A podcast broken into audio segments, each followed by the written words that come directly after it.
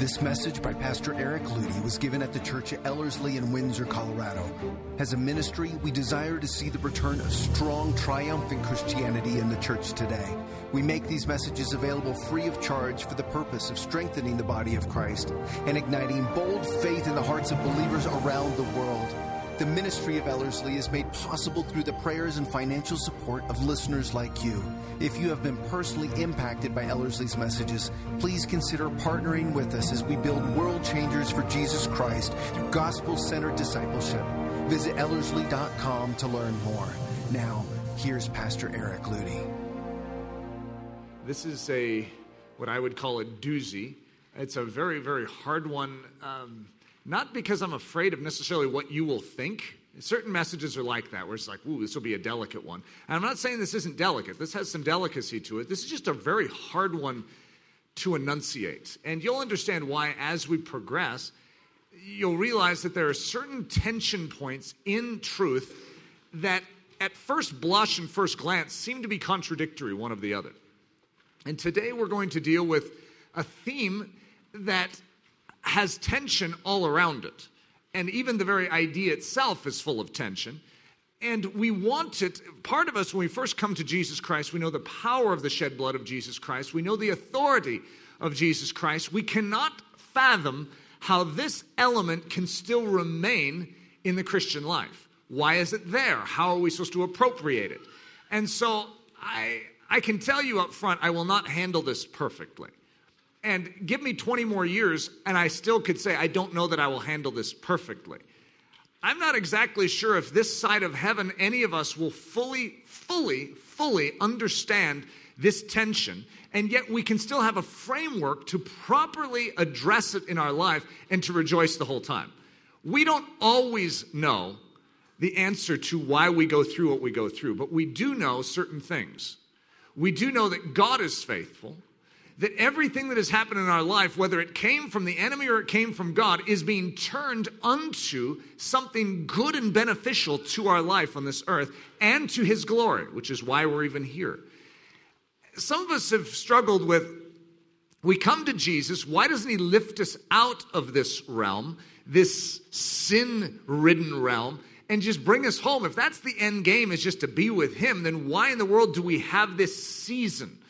this season of suffering, this season in a realm that is still marred by the effects of sin. Hey, God, I, am ready to get out of here.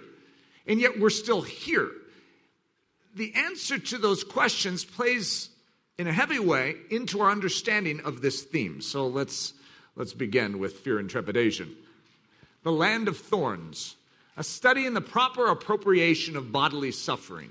Appropriation would be sort of the ability to receive something and receive it properly. For instance, if you are a, a runner uh, in a relay race, there's a way of holding your arm back. The runner that's coming towards you puts the baton in your hand and you know how to grip it. There's a proper appropriation, a handoff, a way of receiving something. When bodily suffering comes into our life, and by the way, when I say bodily suffering, your first thought is physical ailments. I understand this is where our mind goes. Just like when I say the Word of God, you think of the text of Scripture. There's nothing wrong with that. And bodily ailments, or like a disease or a sickness, is definitely a form of bodily suffering. In fact, probably the one that is going to be top of the list. But there are a lot of forms of bodily suffering. We are in a body, in a foreign territory. God is in heaven. And our bodies are down here. Jesus Christ has done it. He has achieved this great victory. And then he's like, hey, wh- wh- where are you going, uh, Jesus? Uh, uh, are you going to leave us here? And he ascends. We're like, uh, and he goes, it's good for you that I ascend. We're like, I'm not exactly sure how this is a good thing. You see, how about this? Either you stay here with us or you take us with you. I don't like the thought of you leaving us here in this fallen realm all by ourselves. And he goes, No, no, no, you're not going to be by yourself. You see, I'm going to send you a helper. The way God has chosen to do this is really odd to many of us. But when we get a clear understanding, at least of the infrastructure, the big picture of what God is doing, it helps us reason in this realm properly so that we don't trip over the wrong things. So, the proper appropriation of bodily suffering. You know that circumstances could be bodily suffering? You go in without a meal, you living in a tight spot, you living in the dorms at Ellerslie could be a form of bodily suffering. Having shortage of finances, that is something that is actually affecting your life here in this body. It is a form of bodily suffering. Accusation, things that happen that down here that don't happen in heaven. Because you're in a body down here, when you're in your new body in heaven, guess what? False accusation. Eh, you just sort of shrug your shoulders. Can't get me. And yet, when you're down here in this body, you have the real effects of it. It's flaming arrows. And those arrows take on various forms that when we are done with this body, we will not deal with those things. Oh Lord, hasten the day. And yet, here we are in the groaning territory. It's the land of thorns. Then to Adam he said, Cursed is the ground for your sake. Thanks, Adam. Appreciate you, buddy. That was wonderful. Great decision at the tree. You see, when Adam sinned, God said, He made it very clear, His word stated, The day in which you eat of this tree, you will surely die. The realm in which we live was originally created as a revelatory device. This entire creation was built and designed by our Creator to showcase His glory, His divine nature, and His attributes. And yet something has happened. There is a twisting. Just like our bodies were created, the same way this creation was, we are a subset of it that was created to reveal the divine image of God here in this body. And yet something has gone wrong both thorns and thistles it shall bring forth for you. So we live in a land of thorns. It wasn't intended to be that way, it is that way. It won't always be that way. Have you ever heard of the new body that God has purchased for us? He's basically built us new bodies. We, we have them, they're just sort of hanging in the closet up there in heaven.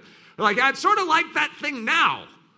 And yet we don't get it now. It's a strange thing for us to reason through. Say, wait a minute, wait a minute. You say I have it, but I don't have it? No, you have it, but you don't have it yet. But I want it now. How about the new earth? There's a new earth. There'll be a new heaven and a new earth. I want that. I don't want this land of thorns. But we have old bodies in an old world. And God says, yeah, with the power of God, you have those things. It's like, God, but, but couldn't I have a new body and a new world? And couldn't we just call this thing done? I, I, want it to be done, and I want the newness fully, completely. And yet, God's plan includes this. This wasn't an accident where God's caught off guard going, wait a minute, I thought I finished it. And He's like, I said it is finished, but I realized, oh, it wasn't. I forgot to give the new bodies. Oh, and I was going to make a new world. Oh, great. And so then he's all red faced, and we're like, so, God, what's the deal here? And he's like, yeah, sorry about that. You're just going to have to sort of endure this now. Uh, you're like, what? What do you mean? Yeah, it was kind of a, a divine mistake. No mistake. It's very purposeful. The much heated divine healing debate. Now, this, is, this message isn't on divine healing. Uh, praise God.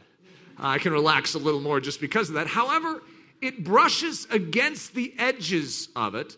It forces the issue to the surface because when you are suffering in a body at any level, because you can look at divine healing, divine healing, when you look at the word in the Hebrew, rapha, it means to be made whole, to have something mended that is torn, something made right that is wrong. And we have something that is very wrong in this dying world around us. And by the way, our bodies are headed in the wrong direction. I don't know if you've ever studied uh, the human body, but the older you get, and I just turned 40, well, I just turned, I, would like to say it that way. I'm almost about ready to turn 45, and my body is not doing everything that it's supposed to do. Okay, now I, I, I Aaron Vogel was training me the other day, and I went in and he had this mat. I'm supposed to run up to the mat and do a forward roll, you know, maintaining my, my momentum. And so I go down into a, into a roll that I've done many times. I've done rolls. Come on, this will be easy. I'm even looking at it going, that'll be sort of fun. Well, I go into roll position, my head goes down, and I black out and flop off to the side. And so I was laying there going, what in the world? And so I got up, sort of brushed myself off. I think Elijah, his son, saw it, but I kept moving. And I'm acting like nothing happened, nothing, that was weird. And so I come around, because this is, I mean, he just has us go through this crazy circuit over and over again. And so I come up to it, I'm like, I'm gonna get you this time. And I go down, my head goes down, I black out and fall off to the side. And then I get up after, I don't know if we tried this three times, and I, you know, I kept blacking out. And I come over to him and I'm like, I'm just sort of feeling a little weak here. Uh, my whole equilibrium was off, everything was just off in my body. And he goes, So you're just feeling faint, weak, low blood sugar type of effects? I go, Yeah. And he goes, Well, at least you're not feeling queasy. I go, Yeah, that's good. And the next moment, I'm like, Well, I got that too now. Uh, and so he went and studies like this is your vestibular gland. Uh, is it vestibular gland? Yeah, some weird thing that's going on. And it's just like, yeah, your body's used to it, but something's just not right. We need to retrain it. See, my body's 44, almost 45, and it's aging. This crazy thing. Why can't you just do it right? I, I know how to do this. When I was young 20s, this is easy. And yet something is going on inside this body. And it's actually not something that is sinful. My body aging isn't sinful, right? None of us are going to look at the aging body and someone that's actually has a little limp and they're walking along with a cane. It's like, that's sin. However, ironically, it is the effects of sin. You see, aging and this dying process is this, it's a, it's a vestige, it's a remaining picture of a dying world. And we live in dying bodies. So when you get to the issues of suffering, it brings up the issue of healing. What are our expectations supposed to be? Some people have come to the conclusion that we shouldn't age, that we shouldn't have any physical problems. Because didn't Jesus Christ die and his shed blood is able to heal me? Therefore, no matter what ache or pain I have, I should not have it. And I should be perfectly healthy, and technically, I should live forever. And so as a result, you run into a tension in your mind and just in this body. And one of the reasons I wanted to walk through this message is we have a lot of varying views on healing. What's interesting is we all agree on one key thing, and that is God heals. You're not going to see a debate on that where someone's like, oh, I don't think God heals. No, everyone in here probably knows God heals. However, is God supposed to heal? I mean, is it the demand that we have? Like we can hold God to it in every situation, or does God do it when He wants to do it? And then certain people get mad at that. It's like, if you live that way, then you're not going to have any faith that He's ever going to do it. And so you have this back and forth within the body, and it's a tension. And so, what I would like to do is create more of a global framework so that we can reason through issues like this with a little more effectiveness. Heeding the warning from our forefathers. So, my firstborn son's name is Hudson. I love Hudson Taylor. And Hudson Taylor gives a warning. He says, erroneous teaching on faith healing does much harm, misleading some as to the purposes of God, shaking the faith of others, and distressing the minds of many. I remember when I was walking through this, I was struggling because I was I had always associated faith healing and any type of divine healing with sort of the wacko side of Christianity. And so I wanted to be the conservative side. I wanted to be respectable. I wanted people to look at me and go, oh, there's a sound mind. Didn't want to even touch that. But the more you study scripture, the more you begin to realize that when the Messiah comes, he heals. It's just an outflow. In fact, how did you know he was the Messiah? You know, one of the things that Jesus says? Go tell John. Go tell John. John's like, is he the Messiah? Go tell John. Basically, I'm healing. This is a sign of the life of Christ, the life of the Messiah. The work of the Word of God in our life is that it heals. It just does. And it enters into a fallen realm, an old realm, and it makes things new. This is what He does. And so it creates a tension. But there's a warning. You see it, it doesn't say teaching on faith healing, it says erroneous teaching. You see, how you appropriate these issues is of the utmost importance for even your spiritual sanity. Because if you don't appropriate this right, then you feel guilty if you're ever sick. If you ever have a challenge in your physical body, you feel like, is that a sin on my part? And that's why this can be a very challenging issue to navigate. So we're going to hang out in Second Corinthians. Uh, Second Corinthians, obviously the second letter uh, that Paul writes to the church at Corinth. His first one was a great rebuke. Uh, this, this church is not the healthiest church. And so I've oftentimes said for those of you that are wanting to return to the early church, just make sure you don't become the Corinthian church. We're already that. In fact, we could say, oh, we're just like the early church. People go, what? We're not like, yeah, we're like the church in Corinth. Divisions, contentions amongst us, I and we have issues. And that's the way Corinth was. Well, Corinth still had some issues. Come second round, Paul is more, effic- more, uh, more pleasant, maybe in his tone, but he still has some concerns. There's certain super apostles that are coming through and that are, in a sense, diminishing Paul's voice. And so Paul spends a little time boasting uh, in, in 2 Corinthians, which is really awkward. If any of you have ever just opened your Bible, you know, the flop open Bible, and you get to Paul's boasting, you're like, what is this guy doing? And yet, what he's doing is he's establishing his apostleship. He's, he's making some things clear.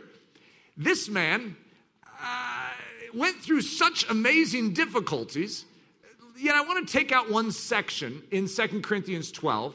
It's in the process of Paul establishing a position of credibility and authority in and amongst this church. It is doubtless not profitable for me to boast. I will come to visions and revelations of the Lord. I know a man in Christ who 14 years ago, whether in the body, I do not know, or whether out of the body, I do not know, God knows, such a one was caught up to the third heaven. So he mentions this guy that he knows from 14 years ago, which appears to be him, uh, that was caught up into the heavens and to the third heaven. Yeah, okay, it's just what it says. And I know such a man, whether in the body or out of the body, I do not know. God knows. How he was caught up into paradise and heard inexpressible words, which it is not lawful for a man to utter. Of such a one I will boast. Yet of myself I will not boast, except in my infirmities. For though I might desire to boast, I will not be a fool, for I will speak the truth. But I refrain lest anyone should think of me above what he sees me to be or hears from me, and lest I should be exalted above measure by the abundance of revelations. This is why this whole passage is really awkward. It's like, Paul, who are you talking about?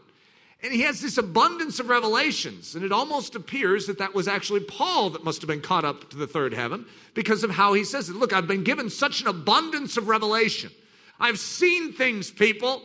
So he says, and lest I should be exalted above measure by the abundance of the revelations, a thorn in the flesh was given to me, a messenger of Satan to buffet me, lest I be exalted above measure. Now, some of you that have been around the block in the Bible know that I've just suddenly picked possibly one of the most difficult passages in the entire Bible as a lead scripture today.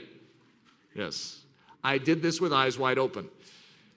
Concerning this, thing, I pleaded with the Lord three times that it might depart from me.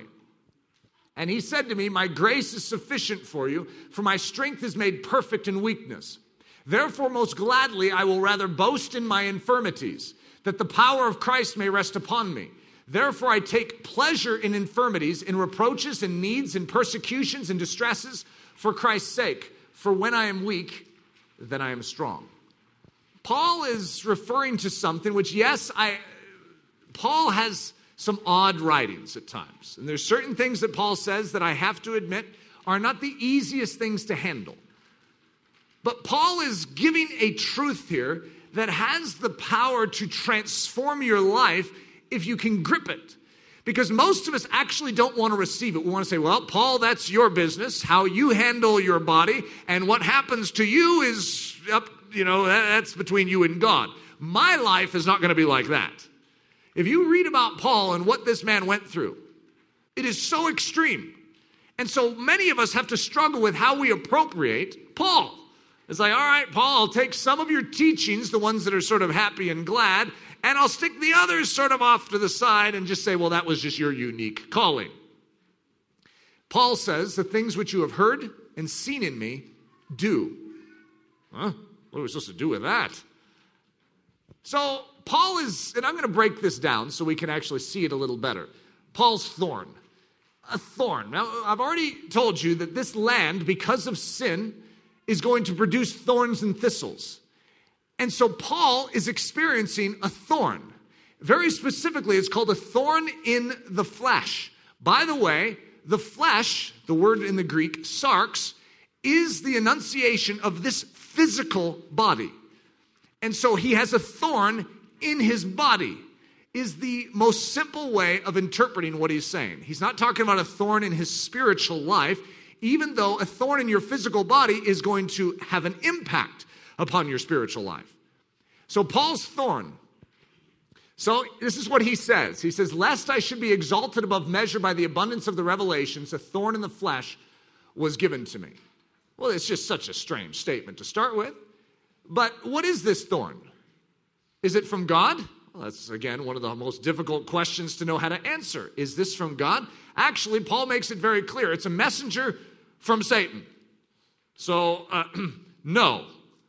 But at the same time, we also know that God could stand in the way and say, hey, hey, leave my Paul alone. But for the sake of Paul, get this, for the sake of Paul, this messenger, this is the way I always look at it. The enemy comes up to the door of our life and knocks, we don't open. Tries to open, it's locked. See, he's locked out. He has no access to our life. And every now and then, God seems to unlock the door. And the enemy comes up, puts, puts his weight on, and gets in. He's like, well, What am I doing here? How'd I get in? I don't know, but I'm in. That's the entire picture of the cross. The enemy could not touch Christ. And we could say it this way the body of Christ. They could not lay hands on him. And yet Jesus himself gives himself, he gives his body over into the hands of sinners. The enemy, with bloodlust, rushes upon the situation not realizing that what they are going to do to that body is actually going to destroy them. You see, these messengers of Satan cannot stop being bad guys. And so when they get the open door, they take full advantage of it, but it's actually to their own harm. You see, this is the body of Christ. When that body is harmed, something amazing comes out as a result. So it's a messenger of Satan. What's it sent for? To buffet me, is what Paul says lest I be exalted above measure. Scallops. I know, it sounds like some kind of fish. That's actually the Greek word for thorn. So, actually, in a simple way, we can translate it as thorn, but let me give you a little broader understanding. It's a pointed piece of wood, would be a scallops. So, Paul is saying, A messenger of Satan was sent to me and he, with a pointed piece of wood, stuck it in my body. So I have a pointed piece of wood in my body, is basically what he's saying. A pale, a sharp stake, or a splinter. This word can technically mean anything pointed. Paul uses this word indicating a tool of Satan wielded against him to buffet him. He calls it a scallops in the flesh or in the body, indicating something that greatly affected him in his physical being that tried him in his body, possibly through bodily pain and the humiliation that came from whatever his physical ailment he may have been suffering from. There's a lot of speculation as far as what this could have been for Paul.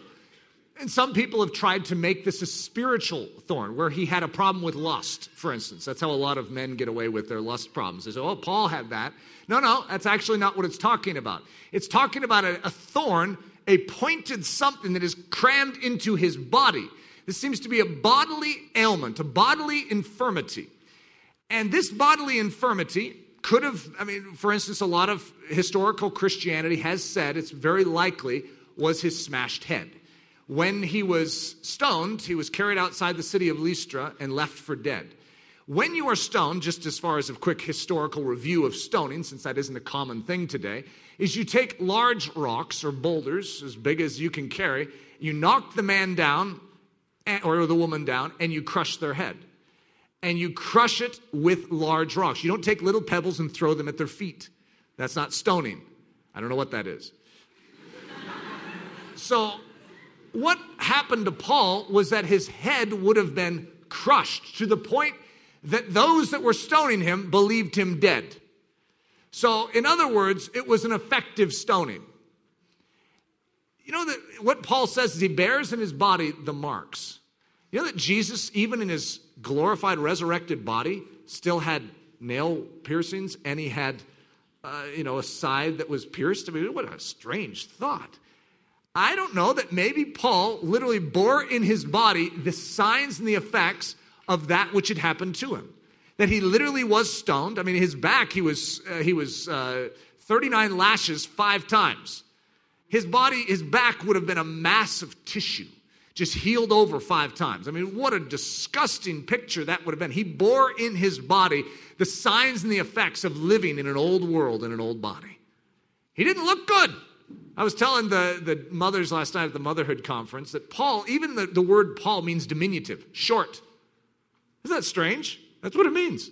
And his, history actually says he was a short, bald guy with a big Jewish nose, possibly with a crushed head and a back that was not very attractive on the beach. He bore in his body something that didn't look that impressive. You look weak, buddy. You don't look that impressive when you come to us bodily. When you're standing in front of us, your letters are big talk, but who are you? You see, Paul didn't look that in his physical body. In fact, he even says his body is wasting away. You see, the very guy who's going to teach us most of our doctrine about healing is actually a man who's in a body that is constantly wasting away. I mean, how do you reconcile these things? The confusion over thorns, an exercise in biblical thinking and reasoning. So the thorn is from the devil. So the effects of sin are still around us. You know that a common cold is still an effect of sin. And so when you go to heaven, there's no such thing as a common cold, it just doesn't exist. And financial lowness and empty bank accounts, yeah, that's not in heaven. Uh, no food on the table, yeah, not in heaven. You see, these are the effects of a fallen world. And so it's, in a sense, from the devil. It's a messenger of Satan, it's an operation of the power of sin. And guess what? God hates sin. So we're like, yeah, yeah, God hates sin. God has defeated sin. Yeah, preach it, Ludy. Sin has no power over the believer. That's right. God is not subject to sin, nor are those who are in him subject to its power. Yay! That's truth. That's good old fashioned gospel truth. The strange injection into our cheery biblical thoughts. Now, here's what I want you to know there's no reason why your cheery thoughts need to go south. But most of us, when we have this strange injection come in, which is just the truth of the same Word of God that taught us all that, we struggle and we feel unstable. But though God proved victorious on the cross, he has left his children in a world still under sin's control. Wait a minute. Jesus, you're in control. He's in control of all things, yes, that have submitted to him. But not all things have submitted. Do you know that David was anointed king over Israel? Do you remember that? However, it was a renegade anointing because there was still someone sitting on the throne named Saul. King Saul was still there. David was rightfully king, but who was still controlling Israel? That's just a picture. In other words, we have a rightful king. However, the world has not bent its knee and acknowledged his lordship and his kingship. And as a result, we still live in a world that is controlled and still under sin's power. What a strange thought, even though sin is defeated. Uh huh. And he has left us in bodies still subject to the old laws of decay and death. Hey, God, no offense, but this plan stinks. You see, if you have a new body for me, I'd prefer it right now. Could you imagine how powerful we'd be as the Church of Jesus Christ if we had our new bodies now? I mean, doesn't that sound, sound fun? It's like do a movie of what it could have been like. That we still live in an old world. Okay, let's take that. So, yeah, sin is still up to no good and doing bad things, but Eric believes. And then, and what were you saying about the truth of Jesus Christ? And I walk through this earth. Arrows are shot against me, literally bouncing off. People build crosses, they literally crumple into dust when I hang on them. It's like, any questions? So, my final statement to this one was hmm, how do we deal with that? That's strange. See, most of us have a tough time appropriating this reality. And as a result, when the next layer comes in, we have no ability to grip it. And when we look heavenward to ask, why, dear Lord, does this bodily weakness and human frailty remain? We see that he is not in the least bit moved with concern over this fact. Uh, God, don't you realize I'm still frail and weak down here? And he's like, mm-hmm, I do. How come you didn't seem shocked by that, God? I'm expecting you to go, oh, I need to fix that. Instead, he seems to be at complete calm over the fact that we're still in a dying world, controlled by the prince of the power of the air, and we still have old bodies that are under the old laws of decay. I'm breaking down. I'm groaning. For what? For a second body. You see, something that God has done and woven into the fabric. Remember when He gave the law? He gave the first, and it was meant to prepare you for the second. It was a schoolmaster to teach you of the second. Well, you still have your first body, which is supposed to teach you something. I need another body. I need something outside of this. You see, if you were superhuman, you'd probably stop thinking about the one who is supposed to be your fuel source. And you would begin to lean on your body instead of on Him. But instead, it's inverted. You have a weak body still, and what do you need? A great big God. So we see that he is not in the least bit moved with concern over this fact. He's not apologizing as if to indicate that this current bodily weakness that we find ourselves in was some bizarre oversight on his part. In fact, he seems to be pleased to have us here on this darkened globe in these old bodies. Furthermore, he indicates in his word that it is through this strange old world setup, that's what we'll call it. Okay, you believed, but you're still in the old world setup. You're in the first system of this world. It's dying, it's going to be burned up with fire. Your old body is still marred by Adam's sin. It's still decaying. What's wrong here? And God seems to indicate in His Word that it's through this strange old world setup that He intends to work out our salvation, to exercise our faith unto maturity, and to reveal the person of Jesus Christ for all the world to see. Get this He has purposely rescued us this way. See, we don't think it's a complete rescue. We're like, God, you really blew it here. You see, if you'd sort of thought this through, you would have had the whole thing happen now. And yet, he did it exactly as he ought to do it for our sake and for his name's sake. He saved us. He gave us a new creature, a new man. We are made new. I mean, totally transformed. And yet, this new man is still hidden in an old body? And God says, Yeah, that's the secret. Don't you realize what this means? Like, no, don't see it at all, God. Don't see any wisdom in this. But in fact, this is his great secret. He has purposely rescued us this way. He has perfect, purposely left us in the land of thorns that we might, in and through suffering, prove a genuine faith, reveal the glory of Jesus Christ, and show forth unto the heavenly realms the manifold wisdom of God. He's not shocked that we are in the land of thorns. It's like, what are you guys doing down there? What are you doing in the land of thorns? You're supposed to be up here in heaven. You see, your physical body is still here. Ironically, I don't know if you've heard me talk about this, but when we believe in Christ, we are clothed in the person of Christ by faith. And as a result, where Christ goes, we go. And you know where he's seated? He's seated in heavenly places. We are where we're supposed to be. In our new man, our spirit man is actually seated in heavenly places, it says in Ephesians 2, in Christ. So, that's where we live for eternity. We are actually rescued and saved in Him. However, our physical bodies are strangely still stuck down here. So what does He do? Get this. Our physical, our, our spiritual bodies, there in His body, seated, untouchable. The enemy cannot get to that spiritual man cannot mar that spiritual man. There is nothing in all this world, heaven, hell, that can separate us from the love of Christ, the love of God which is in Christ Jesus. There is nothing that can separate us from that position. But guess what? We're still down here. Our physical body is down here, our spiritual man there. Our physical body down here. So what does he do? He sends his spiritual man here to live inside our physical bodies, to enable us to function and to do what otherwise would be impossible. In a dying, decaying world, in dying, decaying bodies, God says, That's my chosen vehicle. We're going to turn this thing on its head.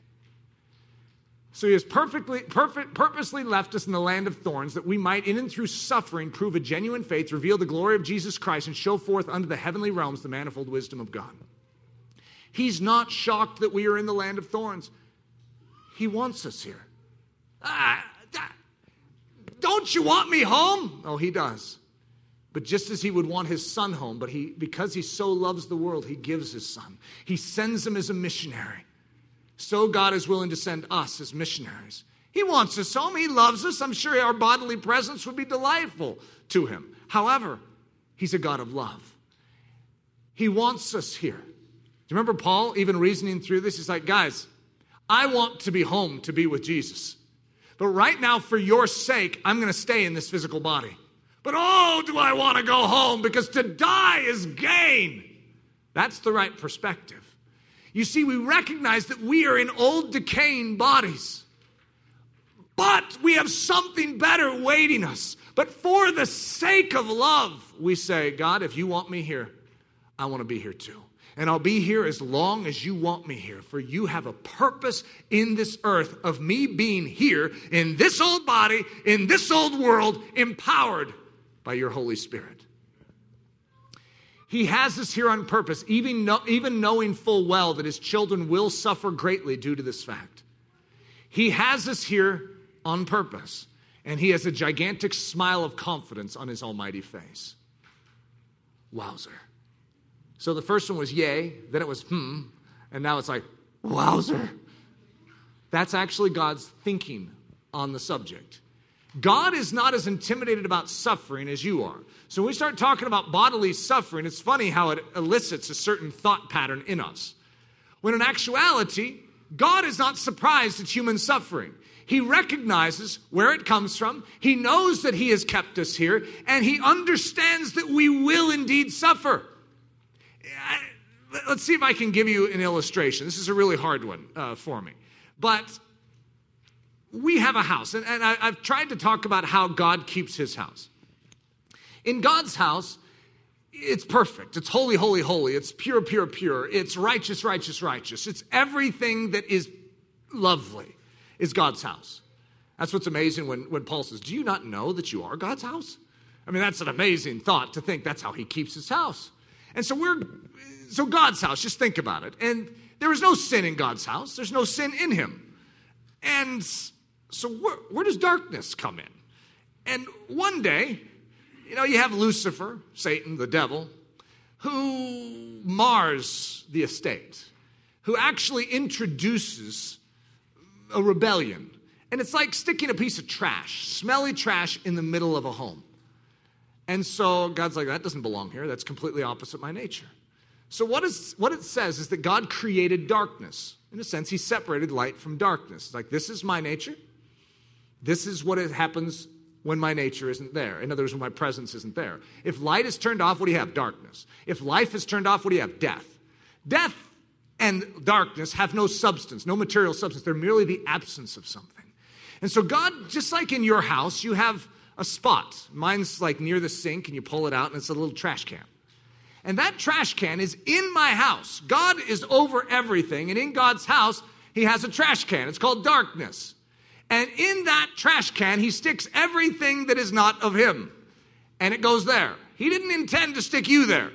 However, you've inherited something. You were born in a trash can. You were born into a fallen realm. You weren't intended to be there, but that's the deviousness of sin. Because that trash can was made for the devil and his fallen angels. And so as a result, all that is opposite the nature of God, all that is born of sin, actually is reserved for that spot. And what's interesting is you have a trash can in your home, but no one's going to come into your home and go, huh, this home is just trash. Because your trash can is an understood territory that is opposite your nature. If anyone opened your trash, they wouldn't judge your home by your trash and go, I can't believe you have trash. We look at God's house and we, we cannot mix God with his trash can. God is not darkness. God is not death. God is not thorns. However, he has reserved a space for those thorns, and he will ultimately take all that trash out to the incinerator, and it will be destroyed in everlasting fire. But for right now, there's a trash can. So we have the same thing. You know that when you become the temple of God by believing in Christ Jesus, you literally are grown up into a temple. You become the house of God. Well, you need to learn to take care of your house the same way God does. You know that Jesus was a house and he was an example to us. Paul was a house and he was an example to us. And guess what? Jesus died on a cross. Paul was beheaded. Whoa. Suffered greatly in their body. How come we miss that portion? It's sort of like, well, yeah, but what about healing? I'm not at healing. Healing only has understanding and context when you recognize a greater purpose. When Paul's head was dislodged from his body, it was an infirmity of body. That head is not supposed to be separated. Uh oh, we have a problem. And that problem, if not mended, will lead to a mortal death. And God didn't intervene, He allowed that head to be severed. And Paul the Apostle died of a bodily suffering. That's not right. Doesn't he know the power of Jesus Christ to heal? Paul wasn't complaining. Paul was very excited about that day because to die is gain. You cannot fear suffering in the body. Suffering in the body, here's my illustration. Inside this body is the very essence of the kernel of life that you have in Christ Jesus, and it's untouchable. Truly untouchable. The enemy cannot mar it. However, this bodily portion, this exterior of your existence, interacts with a fallen world. And so as a result, you can see things, you can hear things, you can feel things, you can be impacted circumstantially by things. If a bomb hit over there, it affects this body, but it doesn't affect the inner pith of who you are. That part that is rescued by Jesus Christ. God knows that this body is not eternal. Do you know that? Do you recognize that this body is temporarily on loan to the purposes of God until He clothes you in a much greater one? Meanwhile, it's okay to groan. But you also need to know that in this balance of understanding, God is going to carry this body through all those bomb blasts. You see, this body is His chosen vehicle to carry you to the finish line of the race. Paul said he finished the race. That's quite a funny thing. Just picture little small Paul with the bald head, the big Jewish nose, making his way with his scarred back and you know his crushed head. And who knows, he's limping, he's sliding, but he made it to the finish line. And one thing you can know about God and your body is God has a purpose for that body and it will be fulfilled. If you get stoned and it's not the proper time, you'll rise back up, don't worry. If a viper jumps out of the fire and latches onto your hand and it's not your time, guess what? You're fine. Just throw it back in the fire. You still have work to do. And you could say, but this body is so vulnerable. Sure, sure it is. But isn't it great to see how God works through a vulnerable, weak body to show his strength? Now, let me get this straight. We are Christians seated in heavenly places, secured in Christ Jesus. Yes. Behold, I give you the authority to trample on serpents and scorpions and over all the power of the enemy, and nothing shall by any means hurt you. I don't know how you interpret that, but most of us look at that and we say, yeah, nothing should hurt me. Nothing should ever impact me. Nothing should ever touch me. Well, that is a perfectly fine way of looking at it. However, one of the things as we go through this message, I think you'll get a more global understanding of what Jesus is saying there. They, those that believe on him, will take up serpents, and if they drink anything deadly, it will by no means hurt them. They will lay hands on the sick and they will recover. Whew. But he, Paul, shook off the creature, the viper, into the fire and suffered no harm. I mean, that's a viper that kills people. And it bit Paul. I mean, this is not a good situation. He just oh, literally throws it off. But we are still in old bodies on an old dying earth, which means our life circumstances are still vulnerable to practical thorns. I'm going to use three different kinds of thorns here practical thorns your life circumstances, because you're still in an old body, in an old fallen world, your practical circumstances are still vulnerable to practical thorns. Our bodies are still vulnerable to physical thorns, And our hearts and minds are still subject to the buffeting of verbal thorns. You ever wondered? See, most of us, when we think about bodily suffering, do not think about practical suffering and verbal suffering. My, my suffering, I, you know, other than my vestibular gland, which seems to struggle when I do forward rolls, overall, I'm a healthy guy, right? And so my suffering isn't, hasn't necessarily been in my body, but I have an acute form of bodily suffering that I deal with that some of you may not. The amount of accusation that has come against my life, the false accusation that has come against my life, is such an impact player in my body. I literally deal with it. If I was in heaven, guess what? I wouldn't be hearing it. But I'm here, I'm in the midst of it, and it's all around me. And guess what? It does impact my life. And it is something that I have cried out to God more than a few times to save me from, to let me out of this situation. You know, that I would have, I would choose many times, i w- I've said to God, give me bodily suffering in the physical sense instead of this. This mental suffering, this mental attack against me, which is so constant, is literally one of the harshest, most miserable things you could ever go through on earth. See, now, don't feel bad for me. I am the happiest guy you'll ever meet. Now, one of the things you've heard me say, I think it was on Tuesday, is I said, if you came to me with empathy and said, Eric, I've, we've decided that we're all going to gather together and we're going to pray for that thorn to be removed. We've heard that you have a thorn in the flesh. I do, I do. And you said, so we're going to pray together for that thorn to be removed. You know what's funny is I've come to cherish my thorn. In the strangest way, I recognize it's like, huh, as I properly handle this thorn, I become stronger. Thank you, O thorn. I know where the thorn comes from. That's not from the throne room of grace. God's not accusing me and falsely saying things against me, lying and doing all these things, slandering. That's not God. I know where it comes from. But strangely, that very thorn, which was a messenger from Satan sent to buffet me in this body here on this earth, has turned into a great treasure. So if you were to say, Eric, could we remove the thorn? It'd be like, well, just a second here, but let's think about this. Because my prayer life is very strong. Why? Because of that thorn. My compassion for others is actually very strong. Why? Because of that thorn. If I ever see anyone else going through any other mental type of abuse, guess who's extremely sensitized to it? Yeah, me. Why? Because of this thorn. Yeah. In a strange sense, I say thank you all the time for that.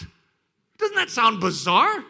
Because in and through this weakness, in this physical body, in this dying world, I have discovered a clearer picture of Jesus Christ, and the grace of God is able to flow through my life in a greater way.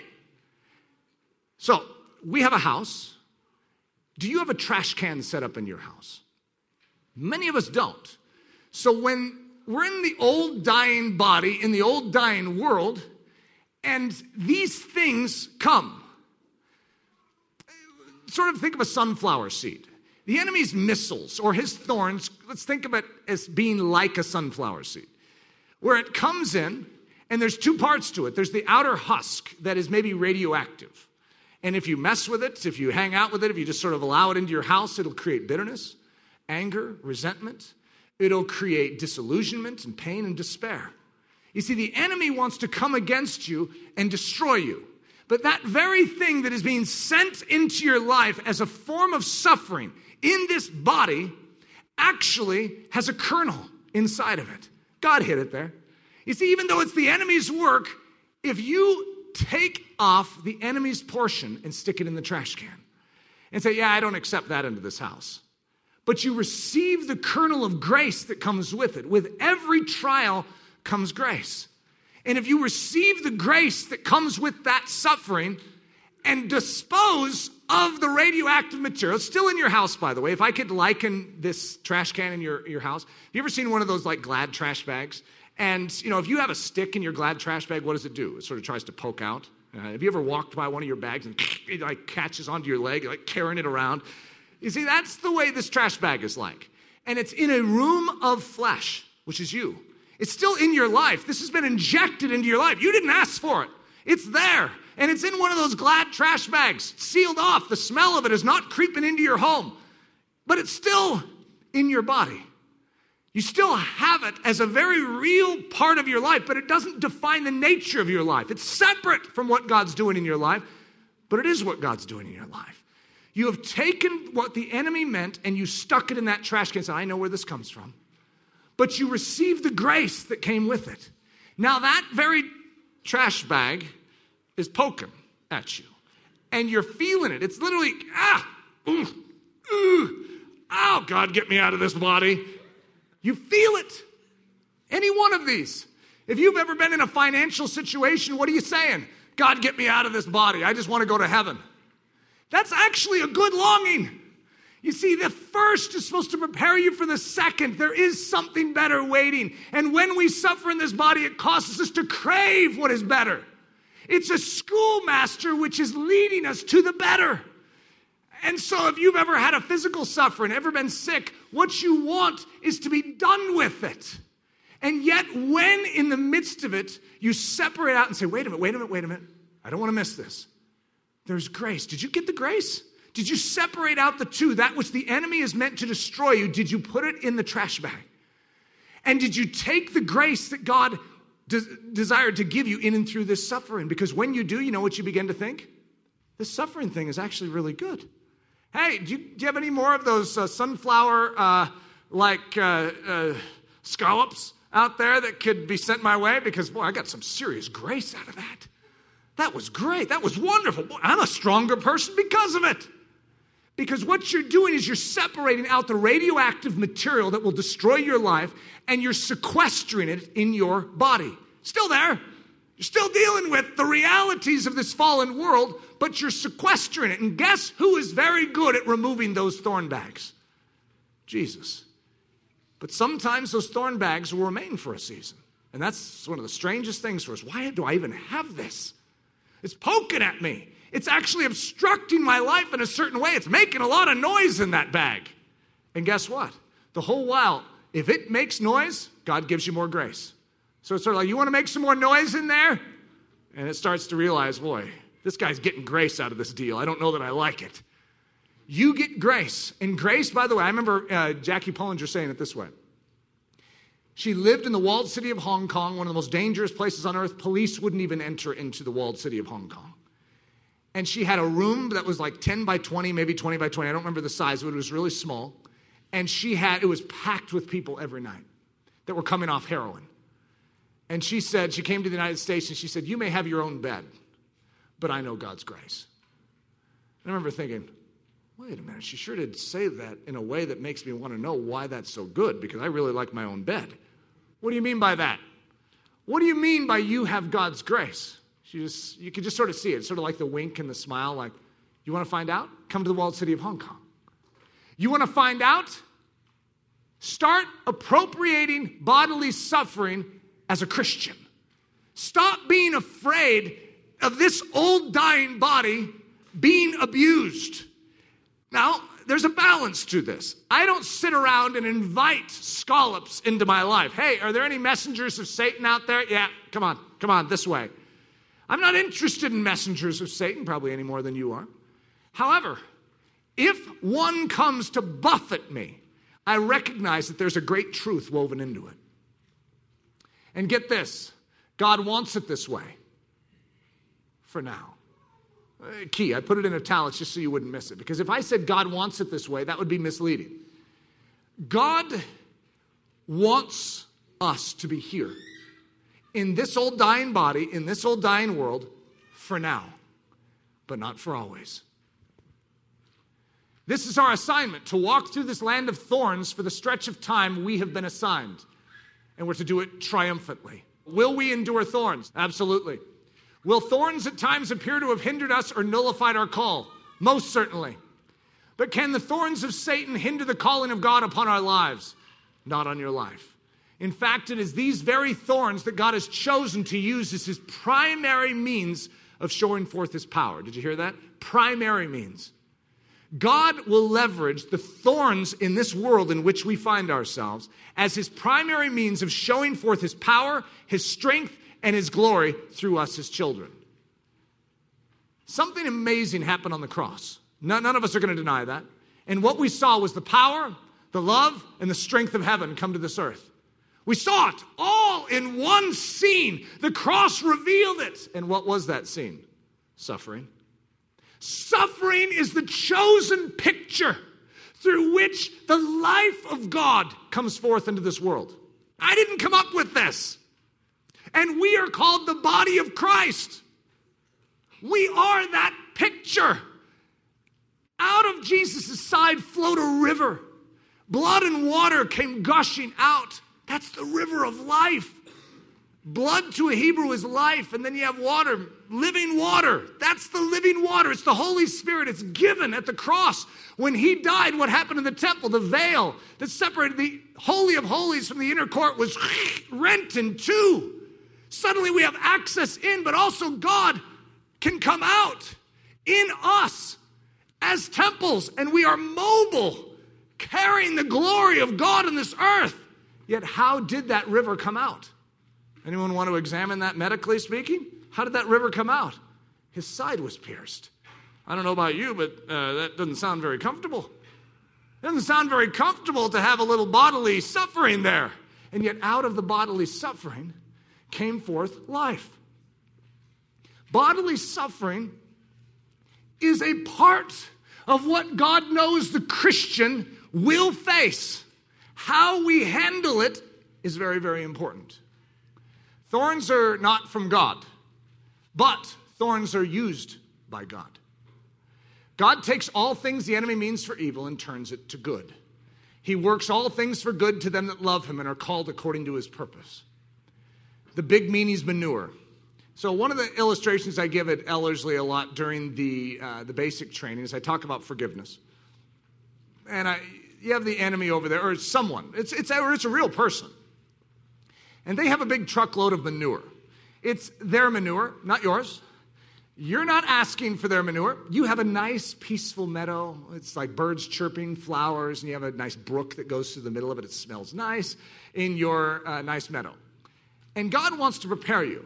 It's like, yes, all things have been made new. You have a glorious meadow that has been given you in and through the grace of God. But you live in a hostile world, and there's a lot of manure out there and this truck comes onto your territory, not by your invitation, and you know that sound, dee, dee, dee. They come up and they dump their manure, not yours, on your property in your favorite spot where you would lay and look at all the clouds and say, that cloud looks like a donkey and this cloud looks like. That was your spot. What, how dare you? You suddenly have a suffering.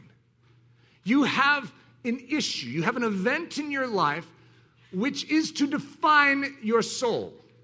It's their issue. Where did it come from? Did that come from God? That's not God's manure. That's their manure. It's the result of sin in their life. It's the result of all sorts of junk going on in, in them. And yet it's now affecting you. How are you to respond?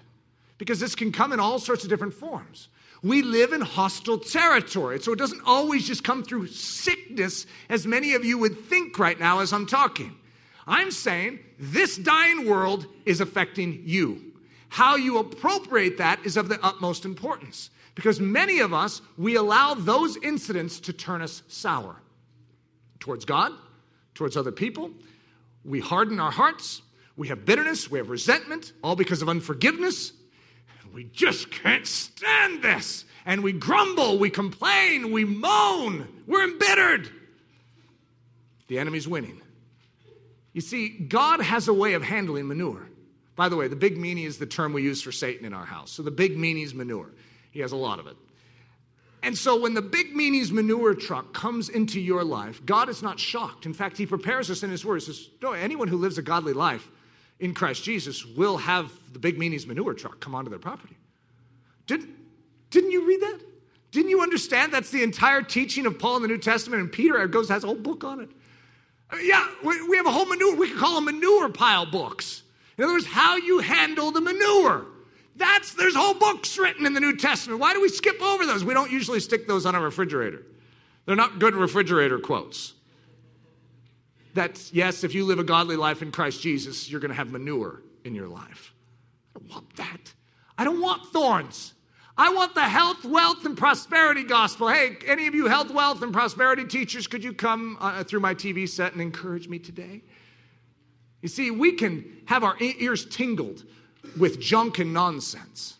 However, we're in hostile territory in a battle. If you were sent out to be a, a soldier in a battle, you're not told that everything, everyone you're going to run into is going to be kind to you.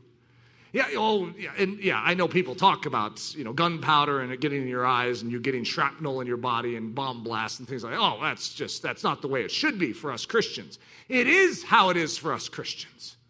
However, we have the grace of God to super triumph in these situations, to be more than conquerors in these situations. So, you know, there's a funny fact about manure, and that is when it's dumped on your property, if you handle it properly, it actually becomes a blessing. I know it sounds really strange to thank God for a pile of manure, especially in your special spot. But you know what manure has in it? A fertilizing quality. And if you till manure into your soil in agreement with God, thanking Him and rejoicing for that amazing supply of fertilizer, you know what? The flowers in that part of your uh, property are actually going to grow bigger, more lovely, I mean, you can't, I mean, that is expensive stuff. If any of you have tried to put manure all over your garden, you're like, hey, how did you get that, Eric? Well, you know, it's, it's a very special treat I got from uh, the Big Meanie uh, this last week. It's just wonderful, isn't it? You're like all jealous. It's like, I want some of that. That's the way we as Christians live. And when we're like, well, get bold for the gospel then. You start standing up, you'll get your own pile of manure. It's, it's guaranteed. Anyone who lives a godly life in Christ Jesus gets this stuff. Didn't you already know that? Didn't someone communicate that with you instead of thinking it's strange? It's God, it's a sign of life. Introducing the special trampoline boots. So I introduced, I, I, had a name for it. I couldn't remember which message it was in, so I couldn't find it. But when in Christ we are given such amazing gifts, such amazing, wonderful assets uh, to our Christian existence on this earth. I mean, we have power to forgive. We have power to love, power to serve, power to confess with our mouth, to proclaim the gospel. I mean, you used to be a coward, but you are in Christ Jesus now, so therefore there's boldness. Take advantage of these things. Everything you need to live in an old dying body in an old dying world, you have. Everything. Now, one of the, my favorite qualities is the special trampoline boots. Okay, so the, the way these boots work, it's sort of hard to explain. You really have to go through some good suffering to understand them fully. But the enemy pushes downward. It's called despair or depression. God never pushes downward. That's one of the ways you can always know where it's coming from. It's like, oh, yeah, that's a downward push upon my soul towards despair and depression, not coming from God. When God's, when we, when we face trials, when we face suffering, when we face difficulties, there's a downward pressure. However, with every downward pressure, if we agree with God, what we do is we leap. And to the degree that we receive a downward pressure, we receive an upward grace. It's like a trampoline. You know, if you came from up here, boing, on the trampoline, to the degree you fell, the speed you fell with the weight you fell, what's going to happen in response? There's an upward pressure to match the need. It's commensurate to the need that you have in your life. And I tell you what, grace outweighs the difficulty. You cannot find a Christian on earth that would not testify to that. That the grace they received in their difficulty actually was better and overcame the difficulty they faced. If you know that, you will never fear difficulty again. If you know that you have special trampoline boots in Jesus Christ, that if the enemy really weighs a, a grand piano on you, guess what you're going to get? Boing! I mean, you literally can leap for joy that's the promise that we have in Christ Jesus. You have grace. Don't underestimate the power of God to lift you when the enemy pushes. So, how should we respond to the thorns in our lives? Well, here's a simple statement from Paul Rejoice always. Doesn't it just sound calloused from Paul? It's like, Paul, you don't understand. You don't understand what I'm going through. And Paul could stop us and say, Whoa, whoa, whoa, whoa, whoa, whoa. Oh, yes, I do. Paul says, Rejoice always. Pray without ceasing, and in everything give thanks. How am I supposed to appropriate this situation? Give thanks. Give thanks. I, I just got a pile of manure. You don't know how good that manure is, do you? You see, there's the stench of the enemy. I recognize that. But there's also the fertilizing quality of all the enemy means for evil. God will till it into the soil of our life and produce a crop of righteousness. Listen to this, for this is the will of God in Christ Jesus concerning you. What's your position? Well, so this is the will of God in Christ. So if you're in Christ, this is his will for you. You're supposed to rejoice always. Pray without ceasing, and in everything give thanks. The thorn arrives. So when the thorn arrives, this is a challenge for all of us. So what are we supposed to do? Well, we're supposed to give thanks. If it's a false accusation, we're actually supposed to leap for joy when falsely accused. Isn't that the most bizarre movement? Exercise the grace given. So you've been given grace. So now, what you know, the moment a thorn arrives, is that, oh, there's grace in this. Oh, I got the special trampoline boots. That means I have an upward. I'm going to exercise that. And so you agree with God and you leap. Because if you don't leap, you waste the grace and you stay down and you're crushed by it. But when a thorn arrives, you rejoice. You get excited for what God will do in and through it. Now, this is going to be where there's a tension. If the enemy is delivering me uh, some pie and it's full of poison, what do you think I should do as a good father in my home? It's like, oh, thank you. Wonderful. We'll eat that for dessert tonight. I have no interest in eating the enemy's poison. It's radioactive material. So, what I do when a thorn comes is I bop it in the teeth. Hey, I'm the body of Christ and I'm not here to accept gifts from the devil. So, it seems contradictory at first, doesn't it? That if anything comes, a messenger of Satan comes, I resist it. I do. I resist it and I say no to it. Doesn't that sound ridiculous? I got this big batch of manure out there and I'm going to say no to it? You see, it's not my choice necessarily of if it's going to land on my property. But I can disposition myself and already have my trash bag there to catch it. Anything that comes into my life from the devil is going in that trash bag. Nope, it's not entering my home, my inner life. It's not going to infect my thinking. It's not going to affect my heart. I'm going to love that person. I'm going to forgive them. It's not going to change the disposition of my Christianity. And so, in every situation, I'm saying no. And in some situations, it literally is repelled. And that sickness is turned back. Or that financial crisis that appeared to be coming actually never materialized. That happens all the time. And sometimes I actually walk through a season of a trial, but where does that trial stay? It stays in a trash bag. That which is coming from the devil is still sequestered in my soul, so I am at peace. Yeah, I got a false accusation against me, but guess what? That's in the trash bag. So as a result, I live in my home, in my inner life with Christ, with joy, with peace. So hit it in the teeth, resist it, fight it, reject it. Here's where it gets a little awkward the thorn persists. You know that Paul actually prayed? When that thorn came, he prayed for it to be removed. And strangely, it persisted. What do you do? If the thorn persists, give thanks, leap for joy, exercise the grace given, get excited for what God will do in and through it. You see, if this thorn is persisting, you get more grace. To the degree that you receive suffering, you receive grace. So, whereas God is perfectly capable and very able to remove those thorns from your life, that's what he does. That's what Calvary is. It's a great removal of the thorn of the power of sin in our soul. However, if you are dealing in this natural fallen realm in a dying old body with a thorn that for whatever reason, even after you prayed, seems to still be there, what should you do? Well, there it is. And you keep resisting. You don't come to a point where you accept a thorn. The same thing is true for me. I know it sounds strange because I said, you know what, this has been a blessing, this false accusation. But you know what? I'm praying that in the church, we stop the contention, we stop the false accusation. Should I pray that? Because that's a gift to the body. Because if you received the same thorn I have, you'd be strong too. However, I know it's not coming from God, and I don't want anything to rule in the body of Christ that isn't from God.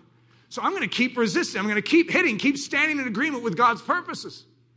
Oh no, the thorn persists? That's impossible. I prayed. If the thorn persists, you have such a benefit and such an opportunity to rejoice. That, I mean, you should feel bad for all the people that had their thorns removed. You have a special privilege. You can remind yourself that Paul himself was in a situation that even after three times approaching the throne room of grace, saying, God, take this thorn, he still had it. Give thanks, leap for joy, exercise the grace given, get excited for what God will do in and through it. Keep resisting. It is still a messenger from Satan. It is sent to buffet you. And your sole position is that that remains in the trash bag. At no point in time do you open your trash and dump it out on the living room floor and allow the enemy's perspective, the enemy's voice to actually mar your perspective. The Word of God rules the atmosphere of your home, not the enemy's voice. Keep resisting, keep hitting, keep standing in agreement with God's purposes. God is not subtly in the business of thorns. That's what the enemy will say to you. Eh, maybe God is behind these thorns. God has not switched businesses. You can still be certain of the origin of this thorn and the fact that God is the remover of thorns. So continue to resist it. What? The thorn persists? Uh, you know that there's argument about, uh, for 2 Corinthians 12, that some would say that Paul's thorn was removed. Because he doesn't say that the thorn continued. He just basically says that his strength, God's strength was made perfect in and through his weakness. However, many of us, when we read that, infer the fact that the thorn remained. Okay, now I'm not going to debate that because that's a useless debate. We don't know. But what we do know is that there was triumph, and there always is. So the thorn persists. So if the thorn has persisted, you've prayed three times and the thorn is still persisting. Boy, I tell you what, the enemy can get a lot of mileage out of that if you dump out that trash bag into your living room. You start digging around in it to try and solve the issues from the enemy's mentality. You have the Word of God. And God's already said, My grace is sufficient for you. And when you face infirmities in this body, when you face bodily suffering, I want you to know that I've given you something. Are you using that something? So if, the, if it persists, listen to this make a declaration to the heavenly realms. You will maintain your position in opposition to the devil's movement against your life. But the grace of Jesus Christ is abundantly available for endurance in and through this challenge. That trash bag can be removed at any moment. God's very good at getting trash bags out of your house. He's very good at removing thorns from your life. But He's also very good at giving you grace if that trash bag persists. Ask the Holy Spirit to reveal to you all the many benefits that have come forth into your life in and through this thorn resistance and thorn endurance. So there's no better thing than to come to the Holy Spirit and say, God, teach me what you've taught me. Remind me of all the lessons, all the things you've done in and through this thorn. Because if you start realizing that through that thorn, you gained that strength, well, what happened? That turns into worship, it turns into praise. The enemy hates it. God is getting mileage out of the enemy's junk. God is turning what the enemy meant for evil into good. Oh, I love that when God does it. Praise God for his faithfulness and even for this thorn. For without it, you would never have grown as you have. It truly has proven to be a gift. But it wasn't really the thorn that was the gift, but rather the grace that was supplied in response was the true gift. So, option number one. Now, as we get to this point of persisting, the thorn persists the thorn persists even unto death. Boy, you guys don't like this one, do you? A thorn that persists even unto death. Well, you know that Paul's head was removed. That would be called a thorn that persisted unto death. In other words, he died because of an enemy machination, an enemy movement and conspiracy against his life. However, Paul wasn't caught off guard by it. He was rejoicing and very happy to go home. In other words, don't feel bad for Paul in this situation. There are going to be thorns that affect you in this natural realm. The, the, the, effects of this realm upon your old decaying body actually will lead unto death. I know it sounds terrible, doesn't it? But that's just how it works. And yet it's not something we fear. We're actually anticipating the putting off of this old body so that we can put on a new body. So, unto your dying breath, praise the God who converts this time in the land of thorns into triumph and glory. For he has won the victory, and even in death, we find that the thorn has only worked to make us stronger and lead us into the presence of Christ. Now, we have another option, and this is an option which sort of gets to that edge of divine healing and that whole issue. The thorn is removed unto the praise and glory of Jesus Christ. You see, one of the things you'll notice is that Jesus gets praise either way. Someone who dies in the faith In other words, even as they're dying, in their final breath, they die believing. You know, that's the entire Old Testament. Hebrews 11 is a list of the hall of fame of faith. These are men and women that didn't see the Christ, but they believed. They knew God's word and they believed it. They were living still in the first covenant, just like we live in the first body.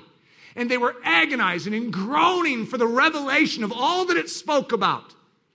And when they died, it was a wonderful thing. They got to see him face to face. That's what we get. We get the same wonder at the outcome of all these things. And to die in the faith is the greatest form of faith. But the thorn is removed. You know that God is a specialist in removing thorns? You know that Paul, when his head was removed, had a thorn removed? Just in the very fact that the enemy takes a guillotine blade, let's imagine it could have been an axe, I don't know what it was, but a blade of some kind lops off his head. Well, suddenly Paul's thorn was removed. You see, even in that dying came a relief, came the removal of something unto the praise and glory of Jesus Christ. So, suddenly in your life, there will be moments where you'll say, It's gone. it's just gone. I, am healed. I'm healed. My situation has, has turned. Oh, I, I know. It's a wonderful thing, isn't it? Jesus, the healer, the redeemer, the provider, has supplied the specific virtue. Now you know that thorns never win, they only point you to the one who has already won. Every thorn that comes is merely a gigantic opportunity through which the grace of God can flood into our lives. More thorns will come, so arm yourself to suffer in this body and get into position to leap for joy.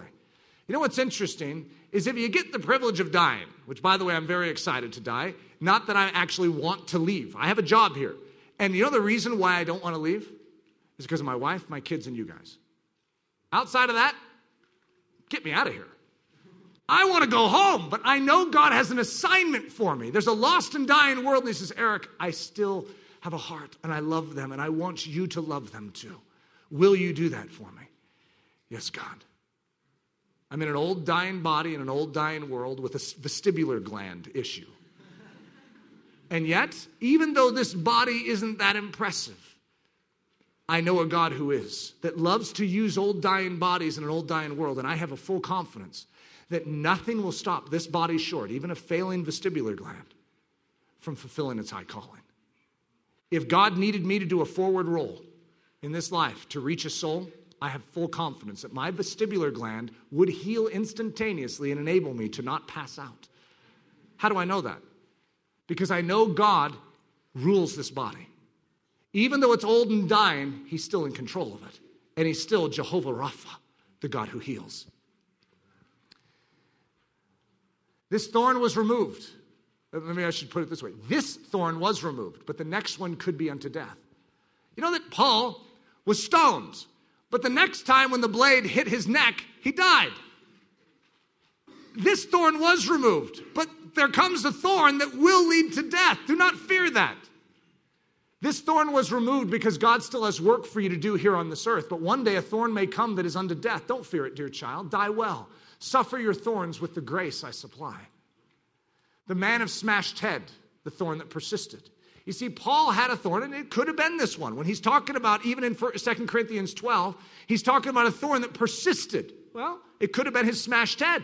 It was an infirmity in his body that led to great humility. To walk around, you know, with one eye over here and one eye up here, I don't know what he looked like, but it could have been very awkward. Everyone's like, what is wrong with that guy? It's hard enough being a Christian, but to be a Christian with smashed head. And so he bore in his body the marks, and yet he said that though, though I suffer in this body, I have found something, people. To the degree that I'm suffering, I have found a grace that is sufficient. The man of no head. You know, there's a difference between the man with smashed head and the man with no head. The man with smashed head still has a job to do on this earth, and yet he's suffering in his body. Now, some of you would want to come up to him and pray for his smashed head. And guess what? God can heal a smashed head. But what if God is saying, you know what? It's part of my plan that Paul would bear in his body that smashed head, and through that would witness to the world when he says that God's grace is sufficient, people will say, it must really be. You see, Paul bore about in his body a weakness. He was in a jar of clay, and he didn't complain about that. He endured with it, but that jar of clay is one stout jar because the enemy, no matter how hard it tried to bring down that jar, could not smash it. God had a purpose, and until that jar finished the race, nothing could stop it physical infirmities, different circumstances in his life, whether it's living in, you know, in the deep of the ocean one night or being uh, lashed with 39 lashes the next day. Whether it's being stoned, nothing can stop this guy. A viper lashes out that is highly poisonous. He should die in minutes. Instead, he continues. Who is this guy?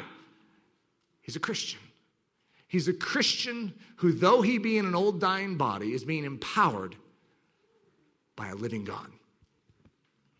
So the thorn unto death that was removed. You know, see, actually, the thorn was removed. The other thorn persisted. He still has a smashed head. But this thorn was removed. The man of bitten hand, the thorn that proved the divine authority and mission of the Apostle Paul unto the savages. Call this one divine healing. You see, every one of these has a place. And when you only look to divine healing as the lone source of God getting glory, you oftentimes miss that glory oftentimes can also come through a persistent thorn. I'm not a fan of persistent thorns, believe me. I'm not trying to promote the idea. There's part of me that doesn't want God to overhear that. And it's just like, God, yeah, just get rid of all thorns. You hate thorns. And He does. He's not a fan of thorns. God is not a fan of a decaying, dying world. He wants to rescue it, He wants to return. Lord, haste the day that our faith will be made sight. What is the Spirit of God praying? Come, Lord Jesus, come. The longing of God is to change this world, but God is not against us remaining here. He knows the challenges we face, and He's all for it. So, the thorn that proved the divine authority and mission of the Apostle Paul into the savages, I want you to walk in the understanding that our God removes thorns. Our God can take your bodily situation, your physical circumstances, your mental oppressions, and He can translate them into a freedom, into a redemption that shocks the world. He's the healer, which is another way of saying He's the thorn remover. He overcomes, He tramples upon thorns. Do not fear a thorn. God is very good at dealing with them. The triumphant mindset of the believer I will accomplish my purpose here on earth. No thorn can stop me to live as Christ. You get that into your understanding and you live triumphant. Now, there's a second half to it. The first is, I will accomplish. The second is, I will eventually come to my last day and finish this race. My time in the land of thorns will end, praise God. To die is gain. Those two live in harmony constantly. I, I'm excited for that. I, I expect to die a martyr. I do. And I'm not like anticipating the day, like, oh Lord, haste the day that I could suffer in prison or have my head lopped off. I actually sense right now that I'm supposed to be alive. And so, as a man of God living in this hostile world, I have a confidence that the enemy's not going to stop me. And no physical ailment, no physical weakness is actually going to stop me, though I may have them. You see, I have a job to do. And when it's time for me to go home, I'm going to be very excited about that. But right now I have a job, therefore I expect the grace of God to keep this body, to keep this mind, to keep my circumstances in alignment with and in agreement with God's purpose. He can carry me, He can provide for me. I have financial needs, I have health needs, I have circumstantial issues that have to be righted and have to be made whole. Otherwise, I cannot accomplish this job. So I have perfect confidence he will do it. But there's also a day where it ends. And that's not a bad thing, that's gain. For God so loved the world that he sent his only begotten Son, Jesus, to the land of thorns to empty thorns of their power to harm us. Behold, I give you the authority to trample on serpents and scorpions over all the power of the enemy, and nothing shall by any means hurt you. So, what did I say here? I said, He sent His only Son to the land of thorns to empty thorns of their power to harm us. You see, a thorn in your mind is harmful. But Jesus Christ has nullified the power of thorns. Are thorns still there? They are. But they no longer can harm you. They can no longer hinder your soul. They can no longer bring you down to the pit. Now they only lift you up. A thorn can't harm you anymore. But that doesn't mean you have no thorns.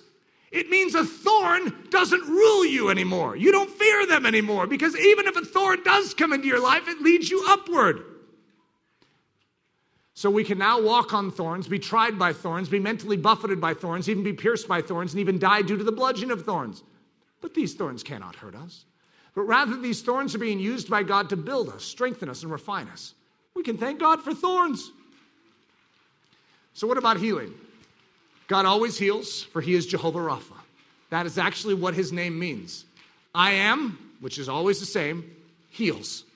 So it's his character, it's his nature. He always heals. He is the thorn burner, the thorn remover, the thorn converter. The heavenly principle. His ways are higher than our ways. This is uh, from, what, two weeks ago. I contrasted a young faith and a matured faith. A young faith says, God will do it this particular way. You know he's going to deal with the thorn. However, young faith comes to a quick conclusion, says, This is how he will deal with the thorn. A matured faith says, God will do it, yes, his way. God knows how to deal with thorns in the best possible way to maximize his glory. Our job is to trust that he is the thorn remover, and he will indeed remove the thorn, but he's going to remove it his way. The boat filling up with water. I used that illustration two weeks ago when the, the disciples are in the boat and Jesus is sleeping. And the boat's filling up with water. And what are the disciples asking? Jesus, could you wake up and help us uh, unload the water out of this boat? We're going to sink. That says their lives were in jeopardy. And Jesus sleeps. You see, what they were asking for was not bad, but what God wanted to do for them was much greater. God wanted to calm the winds and the waves. They weren't even thinking that. You see, God is after a greater glory. We're oftentimes asking Him to help us bail out the boat. We want Him to stop physical suffering. When in actuality, God's saying, I want to calm winds and waves. I want to do something so magnificently beyond what you're thinking right now. Will you allow me to do that? But God, this trash can is still in my house. It's still pressing against me. It's still poking me. Why, why, why? Eric, when I remove it, you will understand. But I will remove it. So, a young faith often genuinely believes that suffering is bad and death to be avoided at all cost. A mature faith believes suffering to be good and death to be actual gain and victory. A young faith prays to avoid hardship, trial, imprisonment, persecution, and death. And it does this with genuine love and care. It means it, but a love and a care that is still very ignorant. A matured faith prays for God to supply grace in hardship, triumph through sufferings, the sweet aroma of his presence in difficulty, and that a magnificent glory would usher forth out of the circumstances. The thorn remover always wins. Every thorn will prove to be under his power and control. Every thorn will prove to only have brought about life in and through the man and woman of faith. Every thorn will be removed, some prior to death and some by death. Every thorn will bend its knee and declare that Jesus Christ is Lord to the glory of God the Father. So, how should we pray? We pray fervently that every thorn be removed. I don't think you should be bashful about it. I think you should go after thorns. You know where they come from? Hit them! Don't accept them. They do not rule and reign in the body of Christ. So we stand with a, with a purposeful gaze towards them to say, out. We do not resign ourselves to the enemy's junk. The only thing we accept is God's grace. We accept his endurance, we accept his persistence in our life to mature us and to grow us. And, we, and with full confidence, we keep asking and asking and asking, for we have full confidence that he will indeed remove every thorn. And we submit to the undeniable fact that God knows better than we do how to leverage the benefits of the thorn in our lives. We ask that God receive his full due and that the maximum possible glory would be revealed in and through this thorn. No more fear of the bully thorn. The truth will set you free. Many of you have struggled with the fear of thorns. You're so afraid. You hear about someone down the street that has a thorn. You heard about someone over here that died because of a thorn. And how's the enemy leveraging in you? It wasn't even your thorn, but it becomes your thorn. It's the thorn of anxiety and fear and fretting and foreboding. That's just as powerful as a weapon and a messenger of Satan sent to buffet you as anything else. Stick it in the trash bag. You can have a full confidence that there is no bully thorn that is stronger than your God. You are ruled by grace in your home, not by what the enemy wants to do in this body. You live in hostile territory, and that hostility of this enemy will buffet you. but you have a grace given you that will overcome and triumph in all those testings. How are we to appropriate thorns? We are grieved by many trials, says Peter, and yet we greatly rejoice. We rejoice with joy unspeakable and full of glory. So that's what we do. We rejoice with joy unspeakable and full of glory. We are reviled, persecuted, and falsely accused. We're receiving thorns here. And yet, blessed are we, let us rejoice and be exceeding glad. We are partakers of Christ's sufferings, and yet we may be glad with exceeding joy. We are enduring tribulations, and yet we are exceeding joyful. We face trials and testings, and yet we count it all joy.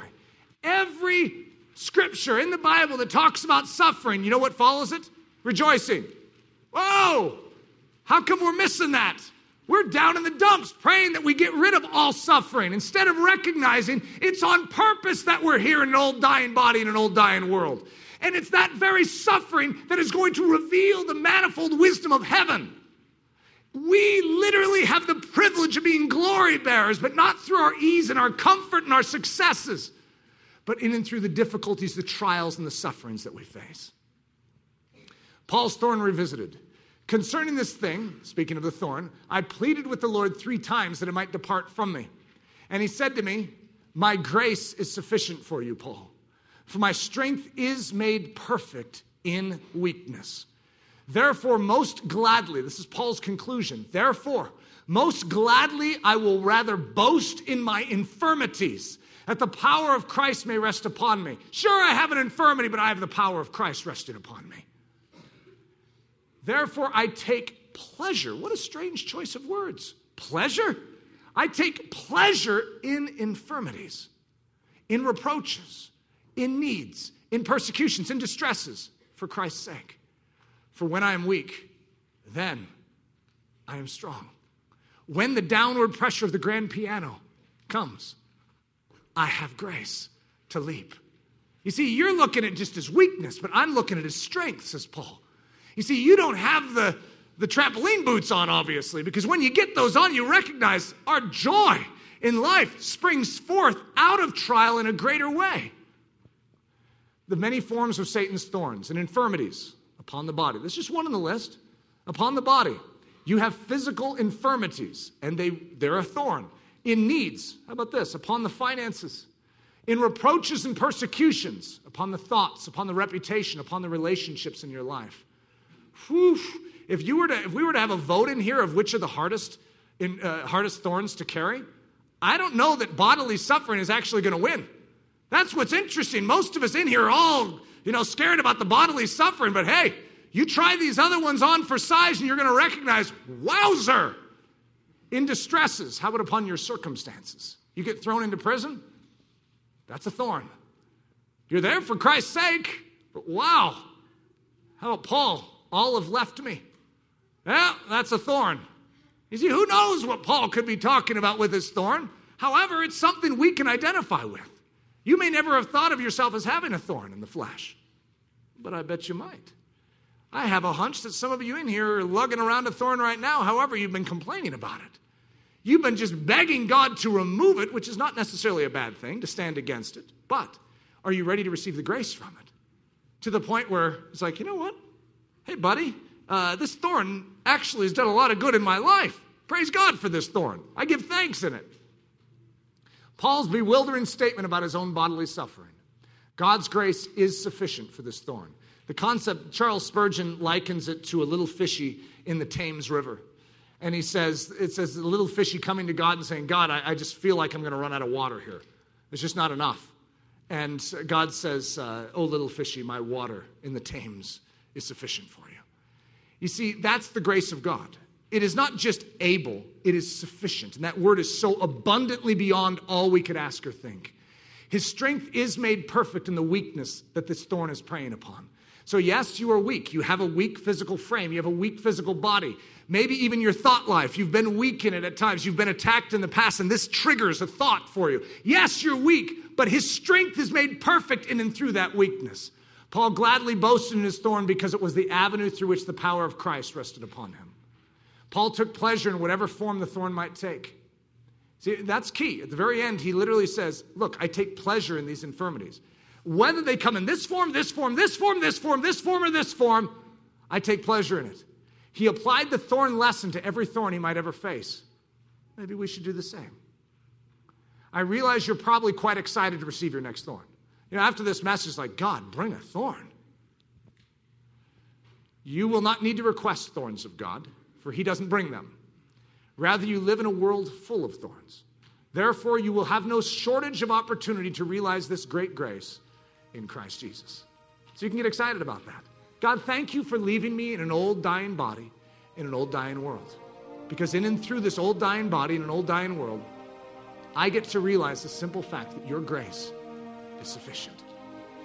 And you will do exceedingly and abundantly beyond all I could ask or think in this body, through this body, in this hostile realm.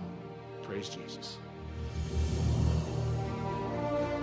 We hope you have enjoyed this message by Pastor Eric Ludy, delivered at the Church of Ellerslie in Windsor, Colorado. Feel free to make copies of this message, but do not charge for these copies or alter their content in any way without expressed written permission. For more information about us or to help support the ministry of Ellerslie, we invite you to visit us at ellerslie.com. E L L E R S L I E.com. Please know that you are not alone in this battle for truth, and we are cheering you on down the narrow way of the cross.